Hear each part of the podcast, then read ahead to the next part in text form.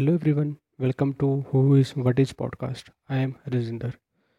दोस्तों, आज के शो में हम बात करेंगे स्पेनिश फैशन ब्रांड जारा के बारे में कि इजराइल में लोग उसका बाइकआउट क्यों कर रहे हैं। ऐसा क्या हुआ कि लोग सोशल मीडिया पे या बड़ी बड़ी रैलीज में क्यों अपील कर रहे हैं कि वो जारा के कपड़े नहीं खरीदेंगे, वो जारा का प्रॉपर बाइकआउट करेंगे। ऐसा जारा के साथ क्या हुआ कि लोग इस हद तक पहुँचे कि उसके जो कपड़े हैं वो जलाए जा रहे हैं। पूरी इस्लामिक कम्युनिटी को बोला जा रहा है कि इस ब्रांड का बाइकआउट किया जाए।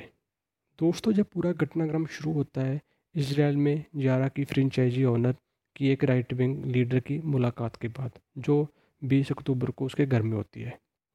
आखिर ये फ्रेंचाइजी ओनर कौन था और वो राइट विंग लीडर कौन था जिसकी मीटिंग के बाद इतना बवाल हो गया कि जारा को बहुत बड़ा नुकसान इजराइल में झेलना पड़ रहा है। आइए इसके बारे में जानते हैं। दोस्तों, जारा इजराइल में खुद बिजनेस नहीं करता, उसने अपनी सारी फ्रेंचाइजी है वो एक कंपनी को दी हुई है जिसका नाम है ट्रामारा ब्रांड्स। और पूरे इजराइल में इस कंपनी के पूरे 24 स्टोर हैं जिनमें वो जारा के कपड़े बेचते हैं।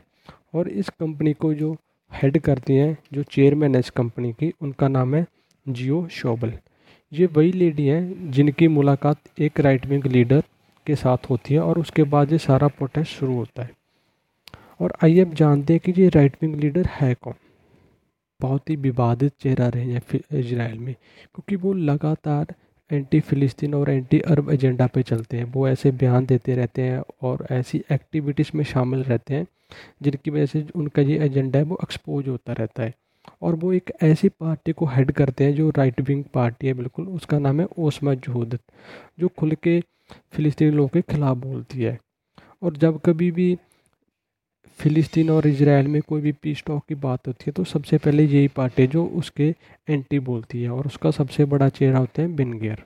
दोस्तों, बेन गिर का जन्म जेरूसलम में होता है और वो छोटी उम्र में एक ऐसी पार्टी को ज्वाइन कर लेते हैं जो 1994 में एंटी टेररिज्म एक्टिविटीज़ की वजह से बैन कर दी जाती है। और एज अ लायर बेन गिर ने ऐसे काम किए जिनसे उनका ये एंटी फिलिस्तीनी लोगों का जो थिंकिंग है, जो थाट्स हैं, जो फिलॉसफी है, वो एक्सपोज होती है। एज अ लायर उन्होंने ऐसे ज्यूस लोगों को डिफेंड किया है जो या तो फिलिस्तीनी लोगों के खिलाफ जो रेसिज्म हुआ है उन एक्टिविटीज़ में शामिल थे, या जो कोई भी टेररिस्ट एक्टिविटीज़ हुई हैं उनमें शामिल रहे हैं।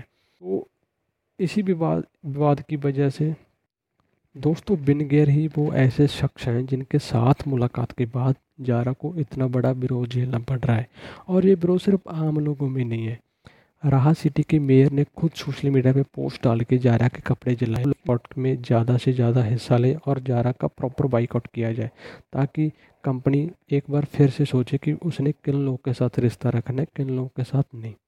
दोस्तों, ये जो सारे प्रोटेस्ट हो रहे हैं, कहा जा रहा है कि इनका असर अगले महीने होने वाले चुनाव में ज़रूर पड़ेगा, क्योंकि बेन गिर की पार्टी भी इन इलेक्शन में उतरी हुई है और कहा जा रहा है कि वो तीसरी सबसे बड़ी पार्टी बन के उभरेगी इन इलेक्शन में।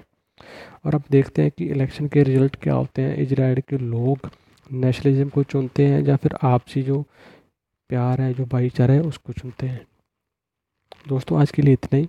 मिलते हैं अगले एपिसोड में। Stay tuned.